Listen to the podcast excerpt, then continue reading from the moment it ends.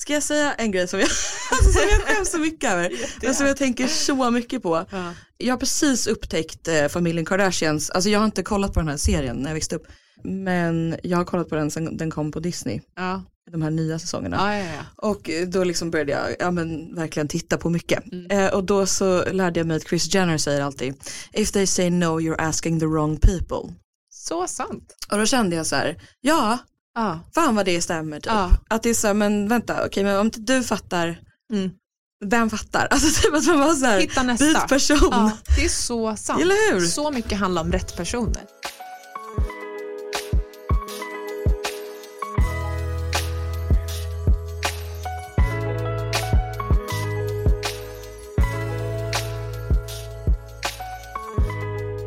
Okej, välkomna till ett nytt avsnitt med Andrew Skim och Lovisa.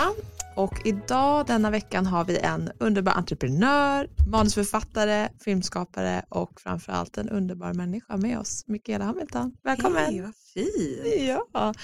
Vet du, jag hade jättesvårt då så här, alltså hur man ska presentera dig, så jag, jag googlade dig och fram fick jag ett, en em, eh, flashback-tråd som var så här, vilka är alla de här Hamiltons och eh, Va? ja, varför är de så framgångsrika? Lalala. Ja. Finns det en sån? ja, det finns en Nej. sån. Så. Jag är inte släkt med dem. Jag är ju bara, jag är inte släkt med de svenska Hamiltons alls. Aha. Så att det kan jag säga till alla flashbackare där ute.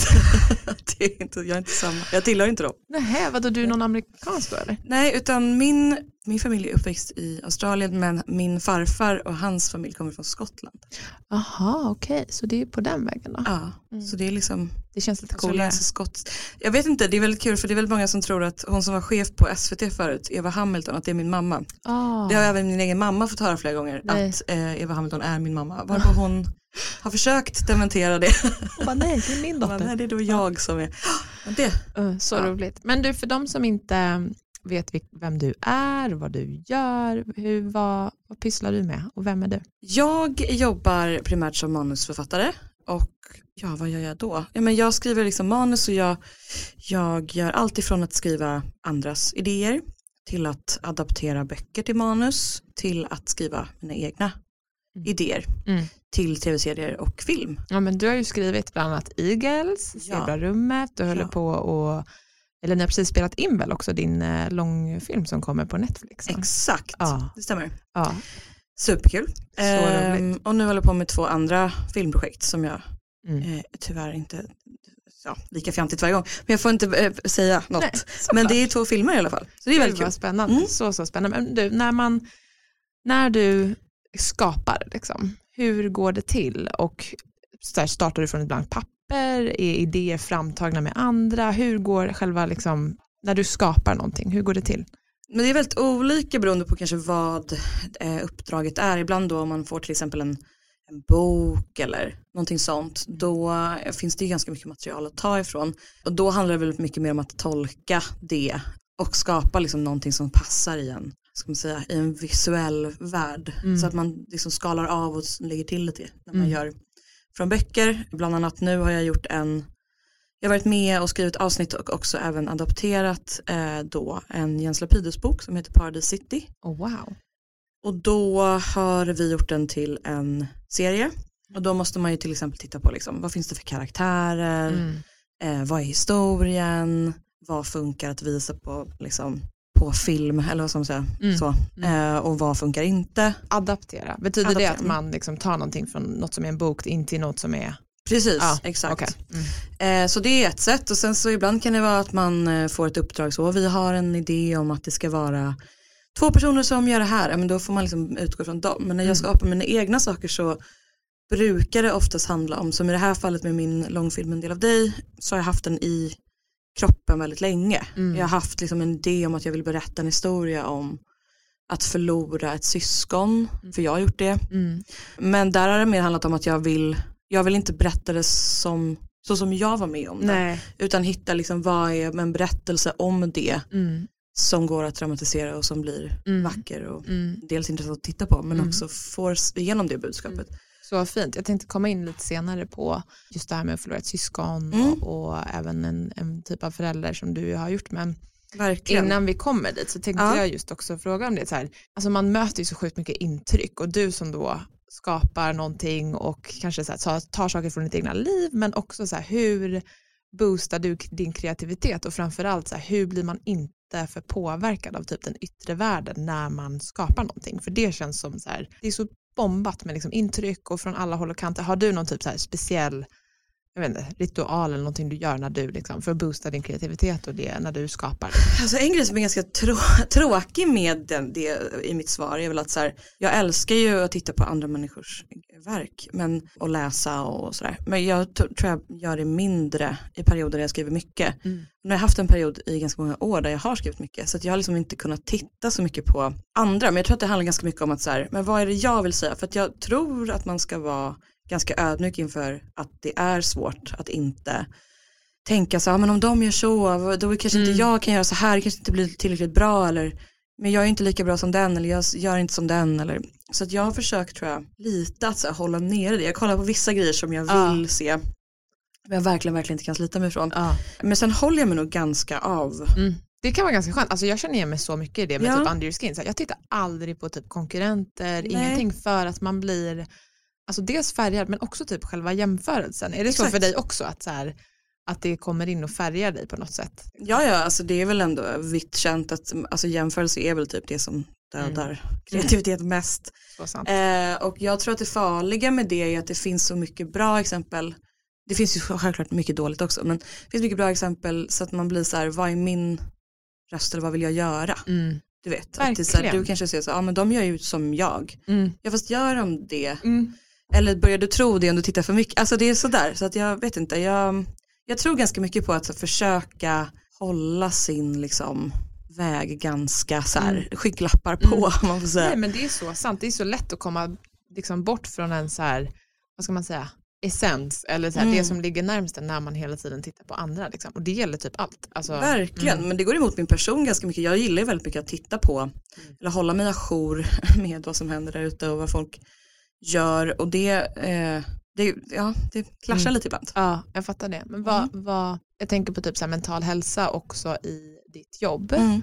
Och hur känner du dig när, när du har liksom en mindre bra dag eller när man ja, mår dåligt för olika anledningar?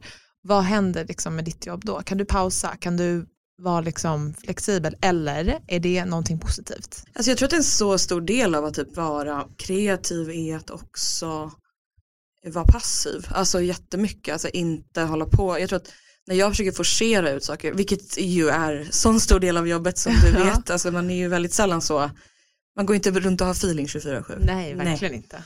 Men jag tror att, att låta sig själv ha små pauser eller dagar när man bara känner att men jag har ingenting att säga, de dagarna är ju typ också bra mm. på något sätt. Ja, verkligen. Och jag, också typ så här, unna sig tystnad.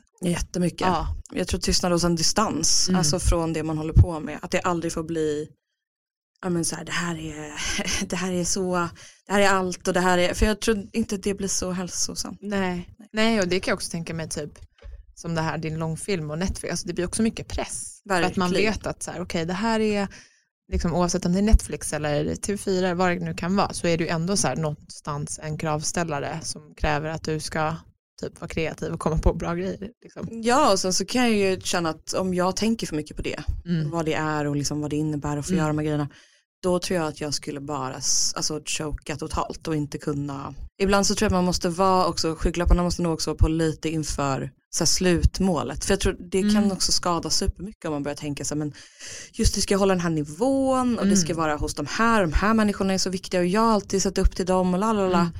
Och då tänker jag så här, men om man bara typ är lite dum, får man säga så? Ja, 100%. och, och typ hoppas på det bästa och gör det bästa man kan så, så är det bättre mm. tror jag än att i längden bara så här du vet gå in för mycket och tänka på slutgrejen ja. eller om du till exempel tänker så här ja men jag, den här kunden eller mm. den här grejen den här standarden, mm. bara, jo jo jo, mm. alltså men det är väl dit du ska. 100% men det är också så här någonstans att man måste göra det för sig själv. Mm. Att så här, när det kommer ner till det så vem jag gör det för, nej men det är för att jag vill det här för att man har lust att göra det, annars blir det inte bra i slutändan heller. Nej verkligen och jag tror att lusten är liksom en katalysator mycket.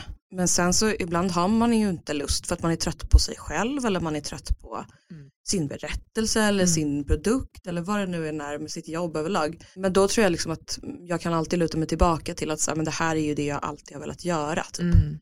Det här är din Ehm. dröm liksom. Ja, och då kan jag också i det känna, därför kan du typ sitta idag och ja, men slötitta på Ja, något skit och Ja. inte göra någonting. ja. Eh, för att det är bra för dig i längden. Mm. Så jag tror att hålla sig ganska, liksom, boosta kreativitet genom att typ ta pauser och vara, liksom, liksom, tycka att det är okej att vara passiv ibland. Mm. Eh, för man kan inte vara always on, jag tror inte på det. Nej, Jag har sett det mycket runt mig. Mm. Och, det är ju sån kultur nu också. Att man Ja. hela tiden, det är typ så här trendigt att ha mycket att göra och trendigt att vara busy och, och typ radda upp hela sitt schema och, och alltid vara så himla produktiv. Samtidigt som man har barn ska man ha världskarriär och man ska göra allt det här. Att det är så här, att normalisera Ja, ja. att det där inte är bra. liksom. Nej och sen så tror jag liksom, jag jobbar hur mycket som helst så att jag ska inte vara någon slags ehm, eh, fanbärare för ja, en hälsosam arbetsbalans. Men däremot kan jag säga att jag tror att typ anledningen till att jag kan göra så mycket är för att jag också gör väldigt mycket ingenting. Mm. Mm. Gud vad härligt. Eller? det lät eller- underbart. Ja, det, det, nej, men jag, jag är helt med dig i det. Alltså jag älskar att chilla, jag Mm. älskar att sova. Mm. Jag gör verkligen det. Mm. Så ofta som jag bara ligger i min soffa Ja, och jag med. scrollar. Och det, det är hälsosamt. Det, det är ju, man mår ju också bra av att, ja men precis det vi sa, bara här, göra världen mindre. Ja, Mm. jag tror det. Och sen också så här, lita på att typ, jag kommer komma in i ett flow. Det har jag ju också jättesvårt svårt att liksom kunna acceptera ibland. Jag jobbar ju jättemycket med det Mm. aktivt. Men just känna så här, men jag har inte, inte haft någonting att säga på tre dagar. Jag har Nej. deadline om tolv dagar. Mm. Det är ju alltid stress. Men då försöker jag vara så här, okej men jag har aldrig sedan jag var liten varit en människa som gillar att göra saker med oceaner av tid. Nej. Jag måste ha lite kniv mot strupe. Mm. Så ligg och chilla då i tre dagar. Ja, chill. Ja. Bra. Ja. Ja. Fint att sätta den typ så här förväntningen på sig själv också, att man så här inte behöver vara en person som man inte, alltså så här, att man bara kan ta ner det. Jag är ingen Ja. sån där planerar säga. Nej. Det kommer aldrig hända. Jag kan försöka göra hur många scheman som helst. Jag Ja. kommer inte gå upp Nej. och äta den där jävla frukosten Nej. och sätta mig. Det kommer inte hända. Dricka sellerjuice och Ja, nej. meditera en stund. Liksom. Nej. så det kommer inte vara så. Ja. Men om vi går tillbaka till det här med så här drömmar och så, när du var, är det här någonting som du så alltid har velat göra? Verkligen, så länge jag kan Mm. Kan du ta in att du nu får göra det? För ofta tycker jag när någonting går bra och man känner att så här, shit, det här, nu händer någonting här nu som det känns som det kommer vara avgörande när jag tittar tillbaka på det här. Jag tycker oftast att det känns ganska overkligt. Och svårt att ta in. Mm, Det kan man lugnt säga. Ja.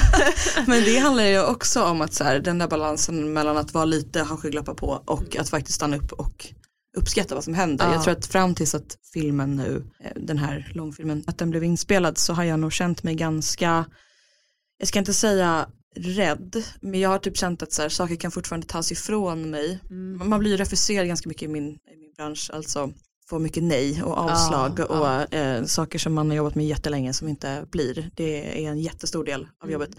Eh, och den här historien då, den här filmen kändes som att så här, den får inte. Så att när den, när den gick igenom och var inspelad, Ja.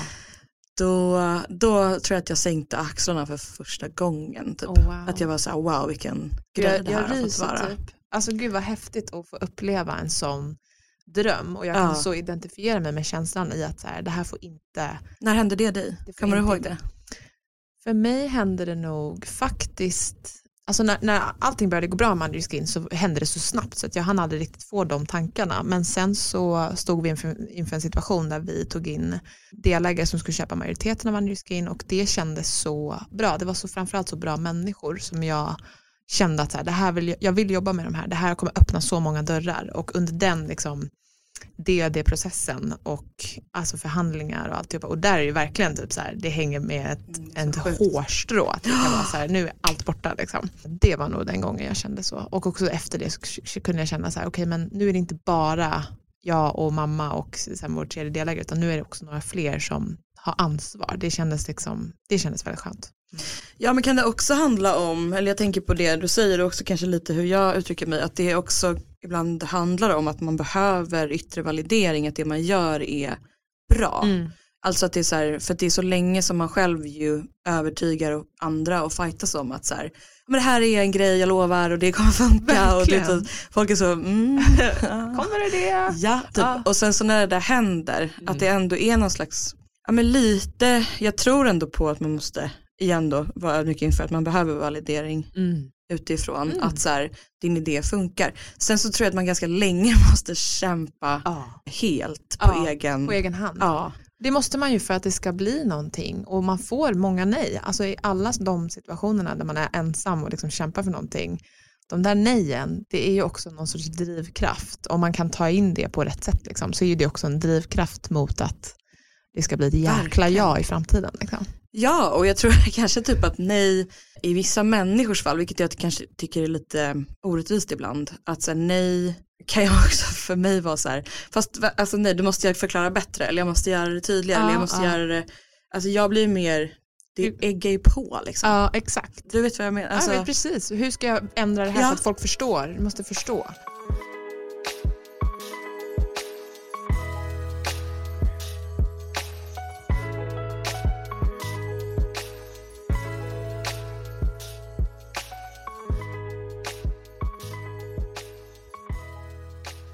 Ska jag säga en grej som jag, alltså, som jag skäms så mycket över, men som jag tänker så mycket på. Ja. Jag har precis upptäckt eh, familjen Kardashians, alltså jag har inte kollat på den här serien när jag växte upp, men jag har kollat på den sen den kom på Disney, Ja. de här nya säsongerna. Ja, ja, ja. Och eh, då liksom började jag ja, men, verkligen titta på mycket. Mm. Eh, och då så lärde jag mig att Chris Jenner säger alltid, if they say no you're asking the wrong people. Så sant. Och då kände jag så här, ja, Ja. fan vad det stämmer typ. Ja. Att det är så här, men vänta, okej men om inte du fattar, Mm. vem fattar? Alltså typ att man bara så här, Hitta nästa. byt person. Ja, det är så sant. Eller hur? Så mycket handlar om rätt personer. Ja. Och också när man typ så startar, alltså oavsett vad det är, vi har ju väldigt olika jobb, Mm. så kommer man träffa på så många människor som bara, det är inte meningen Nej. att det ska hända med de människorna. Leta Nej. efter nästa liksom. Men det är också helt okej. Mm. Alltså jag, den här, det här året tror jag att du refuserad kanske, vad är uppe nu? Ja men fyra tror jag gånger. Ja. Och då handlar det om typ manus som inte går igenom eller? Ja, alltså jag har ju till exempel skrivit en hel långfilm Oh, wow. i flera år som inte blev av. Shit. Och, och det är så här, fan vad det är jobbigt. Ah. Det är hemskt. Ah. Men då är jag så här, nej men vänta, vänta, vänta. Alltså det är också så att jag bara, ah, det, jag, en dag ligger jag hemma och är skitledsen. Ah. Och sen bara, nej, nej, nej, nej. Jag vet inte vad som, alltså så jag måste lösa det här. Typ. Jag, det, Det handlar om rätt människor. ja, och så, men jag har inte, alltså jag vill bara säga verkligen tydligt, jag har inte alltid varit så här. Nej. Det, jag är väldigt duktig på att bli nedslagen. Alltså jag sa, Ja, nej, alltså du vet, ah, skit i det då. Ja. Typ. Men sen så när jag hittade att jag började få göra just det här jobbet, Mm. då var det som att jag bara, nej men jag måste försöka allt jag kan. Har, ja. Och vet du vad, det kanske också handlar om typ så här, för många gånger när man får ett nej och så här, alltså då har man känt att så här, gud nu har jag typ tänkt stort, jag har tänkt stort, jag har typ drömt stort Mm. och så blir man nerslagen och så vågar man inte göra det Nej man skäms. Men då Mm. kanske det handlar om att ja, men du måste tänka ännu större. Mm. Det där kanske ska till USA och göra på ett helt annat sätt. Det där är kanske menat för det. Ja, Som är någonting som man i ens liksom vildaste fantasi bara hade kunnat tänka sig. nej så är det. Ja. Helt, alltså helt ja, sant. men det är ju väldigt svårt att komma dit när man har blivit nerslagen. Liksom. Ja. Men jag tror att de typ nedslagen är också så här, det är så många som ser det som ett slut. Mm. Men det var bara slutet på typ den tråden. Ja, exakt. Det, det, Eller? Det, är inte, det behöver inte ens vara det. nej, alltså verkligen. Det, det, det är ett nej kan öppna tre nya dörrar. Liksom. Ja, och Mm. jag har, alltså när man har hört sånt här, jag är ganska allergisk får man väl ta och säga mot det här liksom sälja entreprenörs, alltså så Mm. LinkedIn-andan, det har ju aldrig alltså, passat mig överhuvudtaget. Men tyvärr är ju de klyschorna sanna när Ja. det kommer till Ja. just, just nej och just så här vad som driver Mm, en. Det får vå- bara vara så. Mm, att så våga kriga på. Liksom. Våga kriga på och också så här, oftast, jag fick ju nej på min film. Den som du har gjort nu. Ja, ja, Ja. den har fått nej. ja, Ja, ja. ni ser. Många nej när man får ett ja. Liksom. Ja, gud ja. Mm. Så är det. Mm. På massa olika sätt. Men på tal om din film då. Mm. En del, precis som du sa, så en del av liksom händelserna där eh, grundar sig verkligen från ditt liv, eller Mm. många eh, känslor grundar sig eh, i det, från ditt verkliga liv. Kan du inte berätta lite om, för visst var det så att först gick din bonuspappa bort och sen din bror, eller var det tvärtom? Mm, exakt. Mm. Inom loppet av ja, men sex veckor. Sex att- veckor var det bara. Ja, eller om det var mindre. Vi förlorade, nej det var nog mindre. Så min styrpappa han var med i en bilolycka och sen klarade han sig, trodde alla, jag pratade med honom i telefon och allt vad det var. Sen på rehabet typ, Oj. två dagar efter att han hade skadat sig och alla trodde att det var lugnt, så fick han en blodpropp i benet som gick upp i hjärtat Oj. och dog av det. Och sen då eh, begravde vi honom första, blir det, första fredagen i augusti. Eh, och då körde min yngsta brorsa hem mig, som är min styvbror men det har vi aldrig Nej. tänkt på.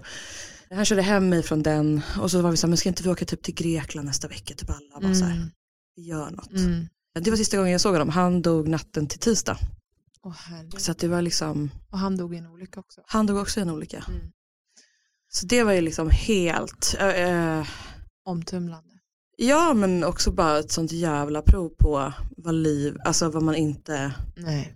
för man tänker ju så här, men gud nu kan det ju inte bli Nej. värre typ. Nej, och det värsta är, vi vet vi har pratat om det innan också, att så här, när man, när sådana saker händer en och så händer det igen, Mm. att så här, det mår man verkligen inte bra av.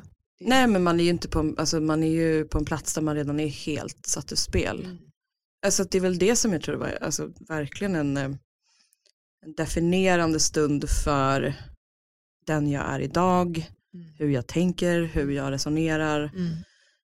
Eh, och det finns ju så otroligt mycket att säga om det här så jag tänker att jag, eh, jag besparar alla just eh, allt om dem och allt vad det är ut, och Ja. bara utgår ifrån mig och det vi Ja. pratar om. Men mitt problem tror jag var att jag har nog trott att sorg är en sak. Mm.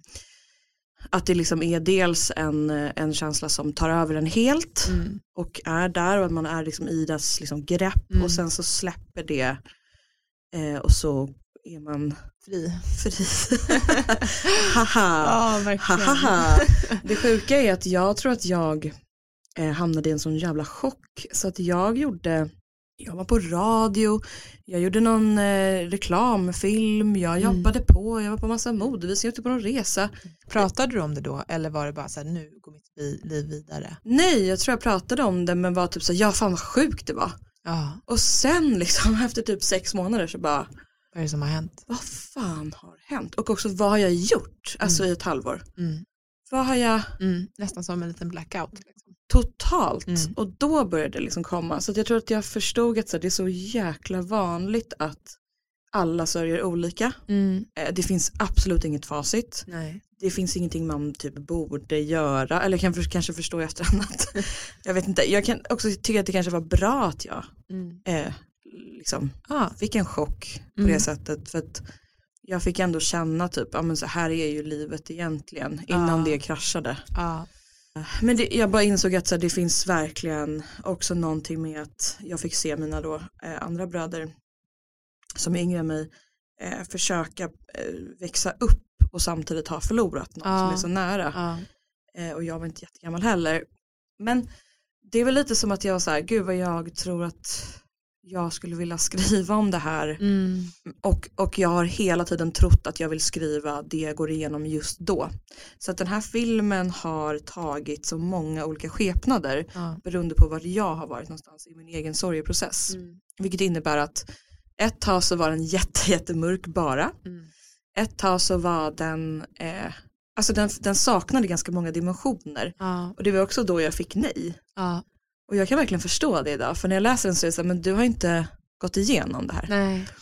Och då var det verkligen på ett sätt, eh, jag gick jättemycket terapi och jag liksom, jag gjorde också ganska mycket fel saker, träffade fel människor och litade på fel människor och liksom eh, försökte väl vara mer okej än vad jag var. Mm. Men när jag satte mig ner med det här materialet och var så här, men jag måste få ur mig det här, då var jag också tvungen att öppna dörrar som jag nog inte hade gjort annars. Nej.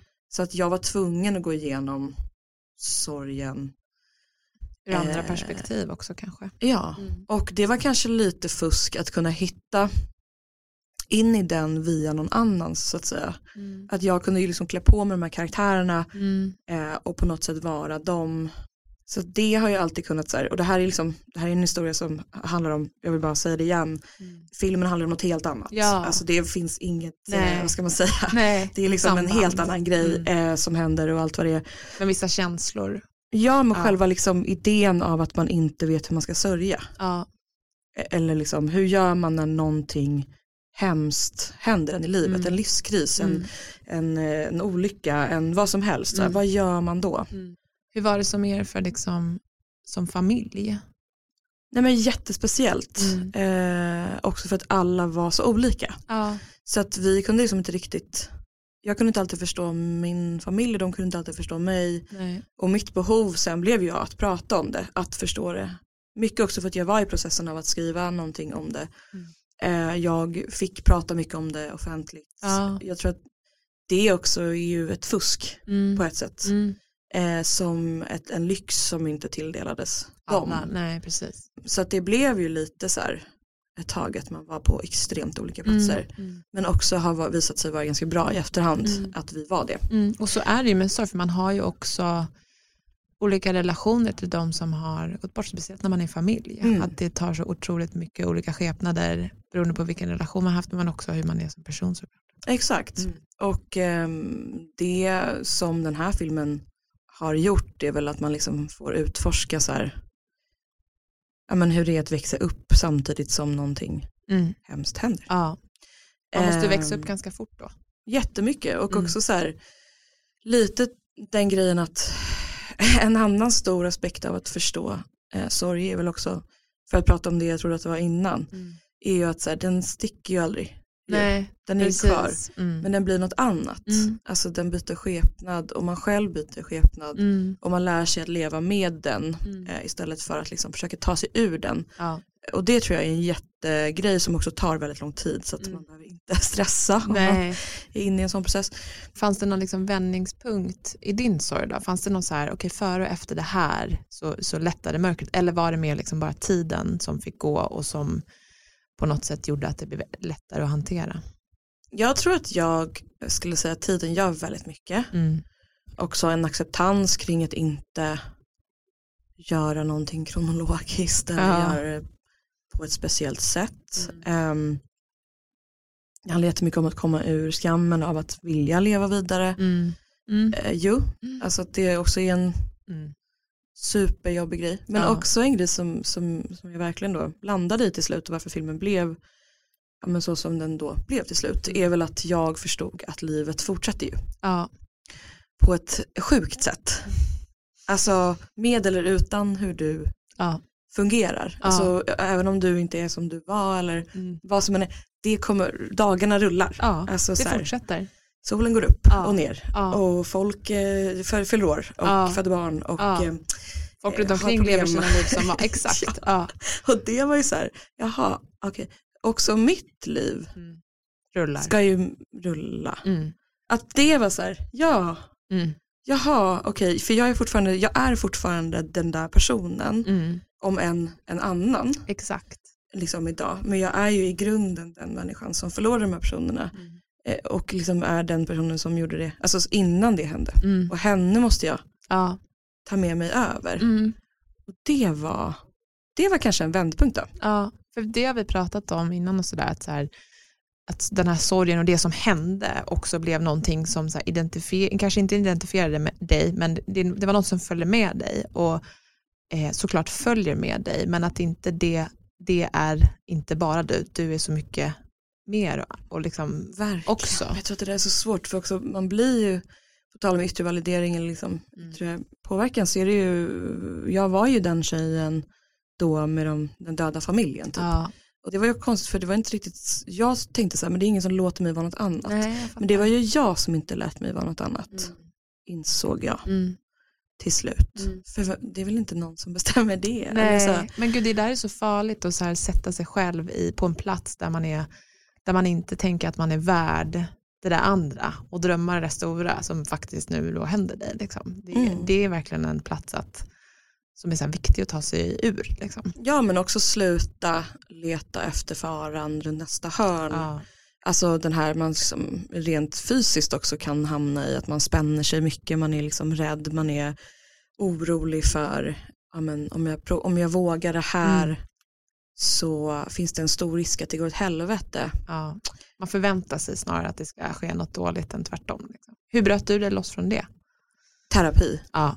gud vad jag inte kan säga nog att det är någonting man ska gå i.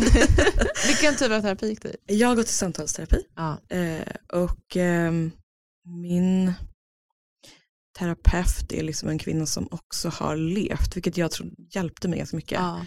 Jag har gått till ganska många sådana här som jag måste förklara vem jag är, vad jag gör, hur mitt Mm. liv ser ut, Mm. vilket liksom tar bort ganska mycket av Ja. typ, vad ska man säga? Kärnan. Ja, Och det där kan nästan bli så här, för det har jag också varit med om. Och då kan man nästan bli så här, nu mål- målar jag upp mitt liv här för dig. Och jag Ja. vet inte riktigt om det stämmer. nej precis, Nej. det tycker jag är läskigt. Ja, För att man kan ju säga det till vad som helst. Då. Ja, De exakt. säger, jaha, ja, ja. ja, och då kan man nästan halka in på så här, men det är inte så farligt. Nej, liksom, jag klarar det här. När man, ja, ja, för utifrån den människan som jag precis har målat upp så är det ju inte så farligt. exakt. För att man är också duktig på att så här, förmildra Ja. omständigheterna. Och så typ säger man det högt och man bara, ja, nej, men det är väl helt okej. liksom. Ja, Ja. Precis så. Men den här tjejen, henne kan inte jag finta bort. Nej. Vilket har varit så himla positivt. Alltså jag kan inte finta bort det. Går liksom inte. Nej. Och de är så värdefulla. Jag har Ja. också haft liksom en sån eh, man som jag har gått till Wow. Så, alltså, det, det är ju så värdefullt. Mm. Det är någon som bara ser den på ett helt, i ett helt annat ljus. Ja, Ja. och det älskar jag. Ja. Så ehm, det ska jag verkligen säga har hjälpt mig jättemycket. Och Mm. jag tror att grundgrejen är att vara en människa som vill något. Och Ja. Vill uttrycka sig. Jag tror inte i regel att människor som är så mår bra av att inte göra det. Nej. Jag är helt med. Det är nog min bestämda åsikt. Att Ja. här, jag har kvävt den delen av mig väldigt länge. Och det gick inte så bra. Nej. Man måste ju utvecklas och också typ så här, det är mycket som kommer med det. Att det är så här, ja. människor som är i ens liv som ser den precis på det här sättet och när man börjar vara någonting annat då kan inte de heller följa med i det för att de kan inte se det. Och det är mycket i den processen som man måste liksom Gud. forma om. Ja, men där är det också typ alltid skönt att tänka skygglappar. Ja, Ja, Faktiskt. Oj, ja, oj. ja. Det är lite skönt. Ja, Spela dum. jag är helt med dig. Spela dum och också Ja. så här, också, och, de, som inte, de, de som är med genom hela det, det är ju också så här, okej men de kommer man ha för livet på ett eller annat sätt, för de har sett den i alla skepnader och det har varit okej. De har varit liksom stått stadigt medan människor som ja, men inte bara kan vara med en när man lyckas eller bara kan vara med en när det är skit. Liksom. De, det blir väldigt tydligt för när man är igenom något sånt. Jo tack, Mm. det, det är väl det sista jag ska säga om det här med att gå igenom sorg Mm. på vilket sätt det än är. Mm. Att gud vad man inser att vissa människor dras till trauma Mm. och bara göttar Ah. sig i det. Och 100%. vissa som är så här, nu tycker jag att det räcker.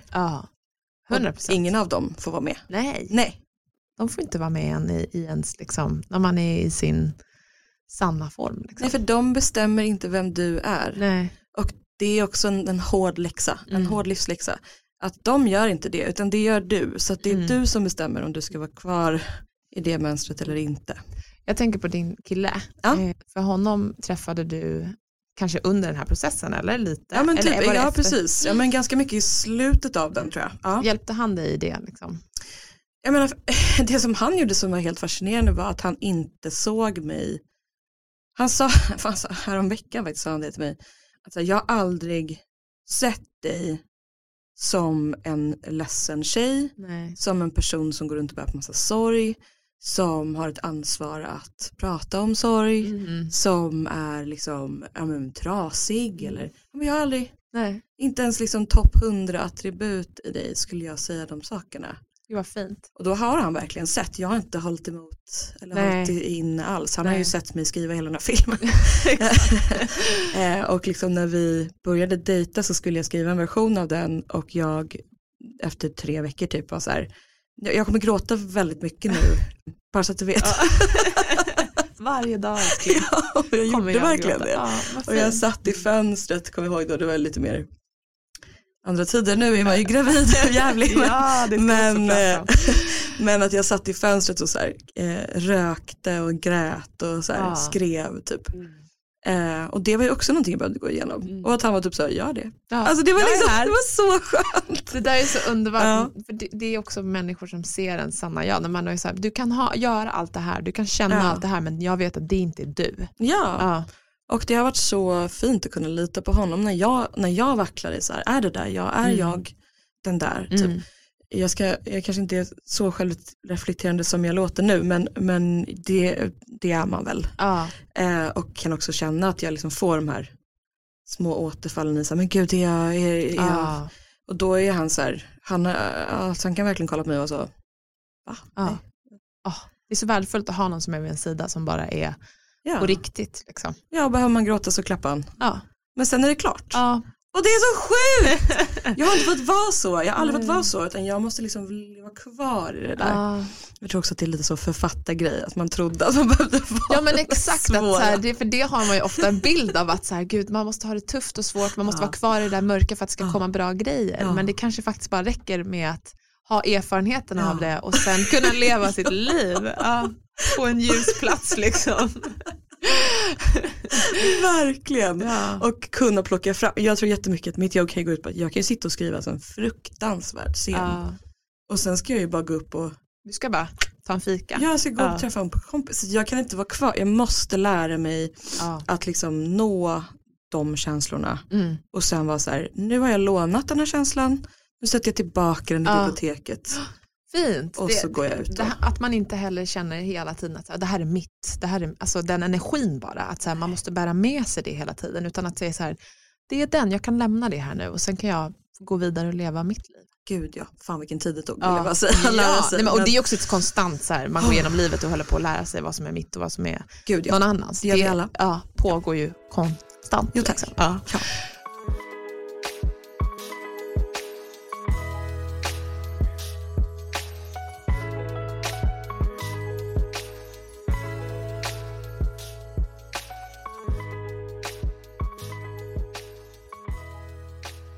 Men på tal om, om din kille och sådär och, och liv, Ja, så har ju du en bebis i magen. jag har en bebis i magen. Mm. En tjej. En tjeja som Åh. jag sparkat till några gånger under denna intervju. Åh gud vad mysigt. Mm. Åh, vi säger hej. Ja. Hur, hur, liksom, hur har din graviditet varit och hur har det, hur har det känts att liksom, du ska bli mamma? ja, men du har ju gått igenom det så du vet ju att det är ganska många känslor som man ska Jo, dra igenom. Eh, dels tycker jag, jag trodde att jag skulle vara mycket mer orolig än Ja. vad jag har varit. Mm. Det börjar komma nu tror jag. Okej, vad känner du oro över då? Ehm,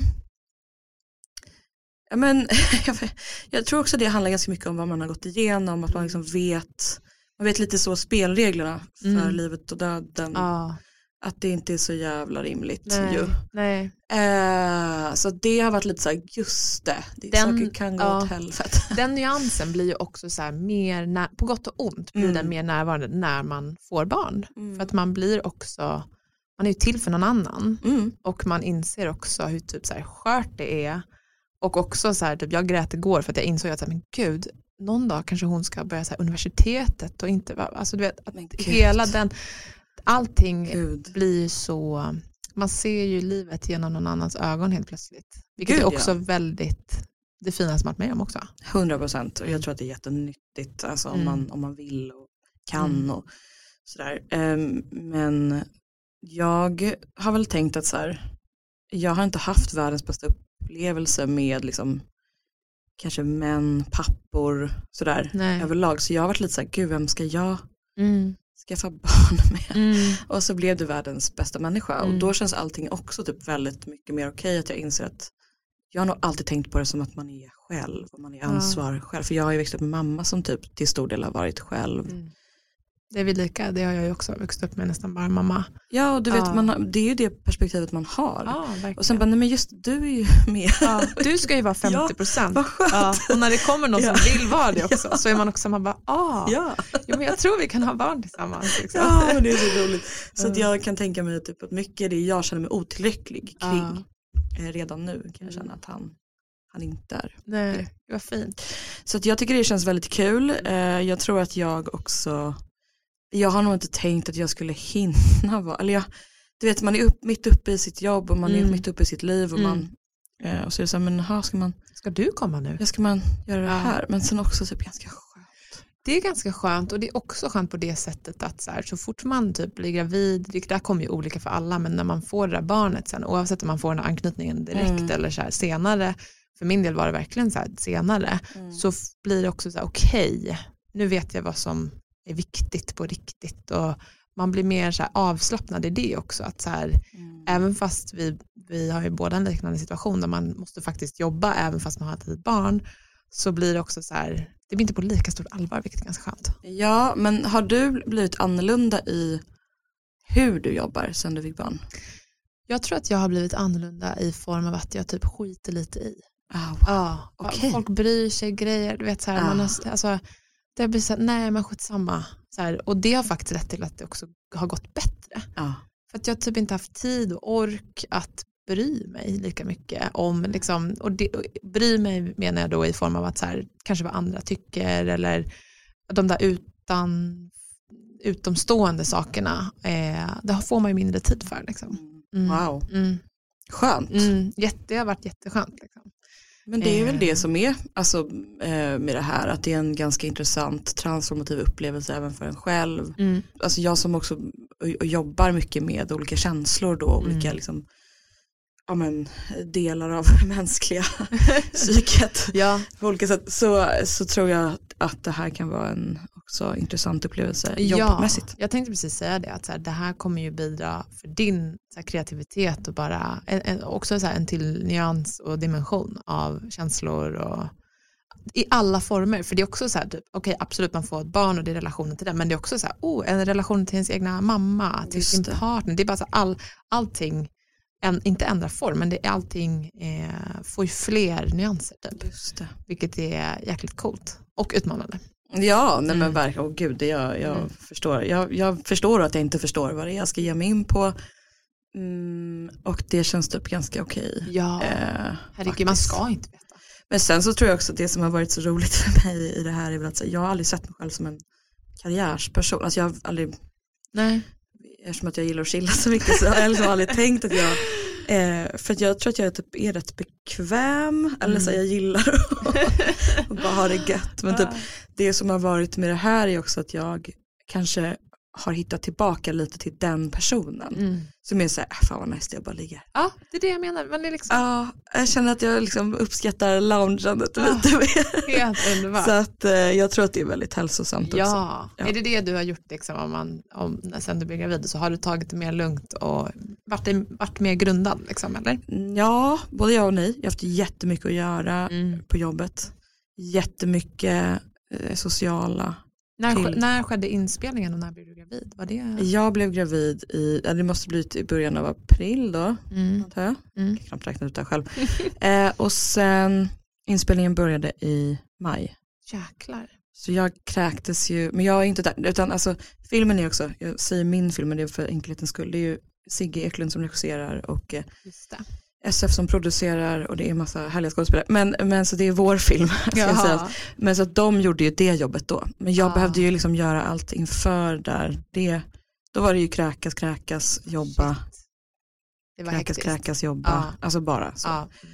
Eh, vilket var lite tufft. ja, jag fattar det. Alltså, Men vad fan. ja. Jag vet inte, det är väl också det man inser på tal om att, så här, att man blir mer, som du säger, kanske mer, man skiter i grejer.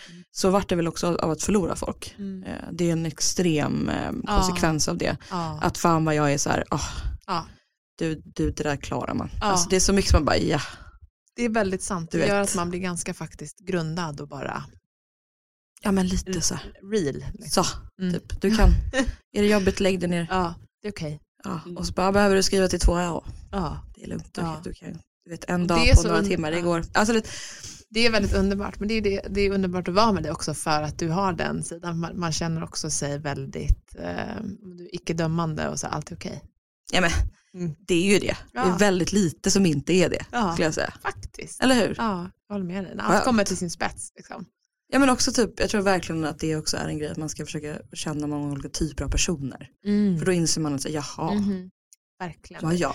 Det här finns också kan man känna. Du gör så här, ja. nice. Men har inte du tänkt på det mycket när du intervjuar typ alla de här tuffa coola människorna? Mm. Att det är så här, gud vad alla är, typ alla har gjort något, alltså ingen typ gör som den andra. Nej, jag vet och jag älskar det. Ja. Jag, jag brukar också tänka typ så här, när man är i en ny stad och man bara ser massa människor, så här, olika umgängen och. "Ja, men det här finns också. Ja, ja, ja, ja. Och ja. man bara får mata lite mer inspiration och så. Ofta kan jag tycka när man är i så här sin hemmamiljö och här kanske framför allt, jag vet inte, så kanske det är överallt för sig när man är liksom inne i det, men det är lite befriande att bara säga, ah, alla är olika. Det är så skönt. Mm, jäkligt skönt alltså. Ja. Ja. Så. Underbart. Mm. Eh, ja, men vi har så här, tre sista frågor som jag alltid brukar ställa. Kul. Mm. Och den första är då så här, om du fick välja en rutin, det kan vara vad som helst, det kan vara meditera, det kan vara Netflix and chill, eh, alltså vila-versionen pratar jag nu. Eh, jag bara, oh. Gör du? vad, vad som alla människor skulle behöva göra liksom, Ja. världen över varje dag. Ja. Varje dag. Ja. Var skulle det vara? Som så här, gynnar. Ja, Världen. men vet du, det, eh, det finns många olika, eftersom att jag då är expert på att chilla. Ja. Eh, men en grej som jag tror stenhårt på är ju ehm, alltså den lilla, lilla typ halvtimmen av så här ett gott snacks Mm. och typ, ja vad fan, alltså om du vill scrolla på Instagram i 30, 30 minuter, gör det. Ja. Eller om du vill kolla på något piss, gör det. Ja. Vill du typ ligga i bad, I don't know, alltså bara gör Mm. ingenting. Jag tror Mm. det är så viktigt att såsa lite varje dag. Det är så sant. Tillåta sig också. För det är ofta man ligger där och bara, "Åh, jag borde göra det här. Liksom. Ja, Mm. bara nej. Då är det bättre att typ avsätta Ja, tid och bara, skit i allt och bara, just timman. det. Ja. För då fattar man typ att allt bara är så här, ja ja, ja, det är inte så seriöst. det löser sig. Alltså ingenting är så Nej. seriöst typ. Gud, jag ska verkligen ta efter den här rutinen. Känner Ja men det är så jävla Ja. skönt. Och sen så gör jag faktiskt en annan grej varje kväll och det är Mm. att jag somnar till antingen Harry Potter ljudbok med Stephen Fry eller så lyssnar jag på eh, meditationsband Ah, på en app som heter Insight Timer. Okej, så då sätter du på det och somnar till det. Liksom. Ja, gud ja, Ja. kan inte hålla mig vaken överhuvudtaget. Gud vad mysigt. Så bra. Ja, så det är ju en typ av meditation då egentligen. Ja, det är absolut, Ja, verkligen. verkligen. Mm, fint. Andra frågan är då, vad tror du att vi som generation behöver för att få nästa kommande generation att må bra? Och det kan också vara typ så här, vad behöver vi göra? Behöver vi ta hand om oss bättre för att få nästkommande generation? Eller tror du vi behöver reglera sociala medier för att få nästkommande generationer att må bra? Jag tror vi måste sluta vara så egoistiska typ. Mm. Alltså, jag tror det, och det handlar väl jättemycket också om att sluta leva i sitt eget rövhål. Alltså att Ja. så här, lite så här, alltså tar man den där halvtimmen varje dag så kommer Ja. du bara, aha, Ja. alltså, Mer självdistans. Ja, Ja. fan bli lite mer trött på dig Ja. själv tror jag. Mm. Det är jäkligt Det är bra. sant. Ja. Ehm, Det, finns, det, fin, det, det är väldigt sant, för det finns någonting i liksom, hur vi lever idag som är väldigt seriöst och hur vi tar sig, liksom, oss själva på ganska stort allvar. Liksom. jag är helt chockad nu när man ska skaffa barn över liksom hur människor som ska få barn eller ha barn eh, förhåller sig till det som om det vore liksom typ en Du, uppgift. Ja. Liksom, men vad fan pratar de om? Eller Ja. liksom, vad gör du? Typ? ja, du väntar bara. Nej, men jag vill inte se de här fucking, Nej. ursäkta mig, så här, galna, alltså jag, bara, slu. ja. Varför premierar man typ att det ska vara ett koncept? Typ. Saker konceptualiseras Mm. så otroligt mycket Mm. mer än vad de behöver. ja, tror jag. verkligen. Skit i Ja. alltså gör det bara. Ja, det är Ja. så sant. Också typ så här, men, allt som kommer med så här, att vara förälder också kommer med så mycket åsikter och hela den grejen är ju bara en historia för sig. Liksom. Men bara, allt behöver liksom inte ha ett så här, och så gör man så Nej. och sen så går, utan det är så här, Nej. ja. Det får vara vad Så. det är. Ja. Och typ lite så här, inte? blicka upp, alltså så här, ditt fucking Mm. liv är, Mm. alltså Kim people are dying. Ja. Alltså, lite så. alltså, 100%. släpp det. Ja, Ja. släpp det. Ja, men det är bra. Eh, och sista frågan, eh, enkel kanske. Eh, vem hade du velat se som gäst i podden? Ooh, interesting. Alltså det finns ju ändå rätt många man tycker är intressanta. Gud vad ska det vara inom för genre? Får välja helt fritt. Nej. Ja, sky's the limit. Kan vara en internationell också. Man måste vara vid liv tänker jag. du tar ut ett medium Ja, som kanaliserar. Exakt, tjej. Jag tror att jag skulle vilja lyssna på någon som är alltså, ganska mycket äldre. Alltså, jag skulle vilja lyssna på typ en, en kvinna. Ja. Alltså någon så här, eh, du vet, lite så, Mm. hej och hå, jag har Mm. levt. Eh, som, har lite så här, som har lite det här jag menar, lite det här, eh, ja, livet är inte så allvarligt grejen. Det skulle jag tycka var så, jag tycker att vi lyssnar alldeles för lite på äldre människor överlag. Men liksom äldre kvinnor som typ har så här, som kan typ titta lite på det vi gör och är så, mm, Ja, men men ja, det, det går att skita ännu mer i vad. ja. Håller helt med dig, vi lyssnar för lite på den äldre generationen och det känns som att här, det är också typ en svensk kulturgrej att inte eh, typ ta tillvara på de äldre. Att så här, lyssna på dem mer. Ja, Mm. och också så här, fan klar, alltså, du vet, man bara, hur klarade ni er? Mm. Bara så här, typ hela, ja, men hela liksom, feminismfrågan Mm. till hur man liksom, alltså jag, när man börjar lyssna på kvinnor som har eh, jobbat, punkt, Ja. bara. och vad man inser att de har gått Mm. igenom Ja, Ja. verkligen. på Ja. daglig basis. Så sant. Ser man så, vad i Mm. helvete säger du? Ja. Så att det hade jag tyckt var jättespännande. Ja. En äldre, jag säger så. Ja, en äldre, det är mm. jättebra. Mm. En äldre kvinna ska jag få mm. tag på. En queen. Ja, en queen. Mm.